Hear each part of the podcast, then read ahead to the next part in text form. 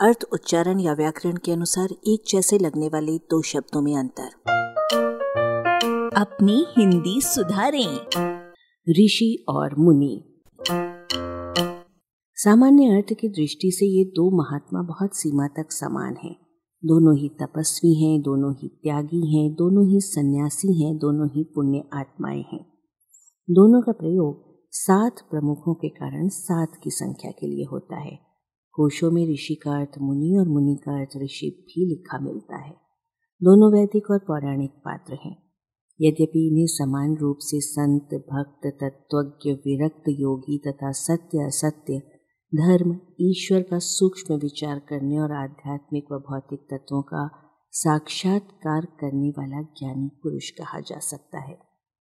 यद्यपि इनमें से कुछ अंतर अवश्य होने चाहिए। वो क्या है? ऋषि को मुख्यतः मंत्र दृष्टा कहा गया है।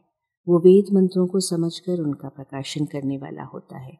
उसे देवता, असुर और मनुष्य के भिन्न श्रेणी का प्राणी माना गया है। अगस्त्य, अत्रि, परशुराम, याज्ञवल्क्य, वशिष्ठ, विश्वामित्र आदि ऋषि थे। ऋषि शब्द में ऋष धातु है, जिसका अर्थ होता है गति होना, पहुँचना। तदनुसार ऋषि दूरदर्शी होता है, वो कहीं भी पहुँच सकता है। उसकी पहुँच रवि की पहुँच से भी आगे होती है। अर्थात वो अंतस्फूत कवि होता है, वो मंत्रों का सृष्टा होता है। मुनि को मुख्यतः मननशील और मौन व्रति कहा गया है, तदनुसार वो वाक्य संयमी होता है। मुनि मनन और मौन में मन धातु है, जिसका अर्थ है चिंतन करना, जानना। व्यास जिन्न बुद्ध, पाणिनि, कात्यायन, पतंजलि आदि मुनि थे। ऋषि साहित्यिक जगत का अधिक है, मुनि ऐतिहासिक जगत का अधिक है। ऋषि कल्पनाशील अधिक है, मुनि वस्तु स्थिति परक अधिक है। ऋषि आत्मोत्कर्षवादी अधिक है, मुनि जन कल्याणवादी अधिक है। इनमें बड़ा कौन है?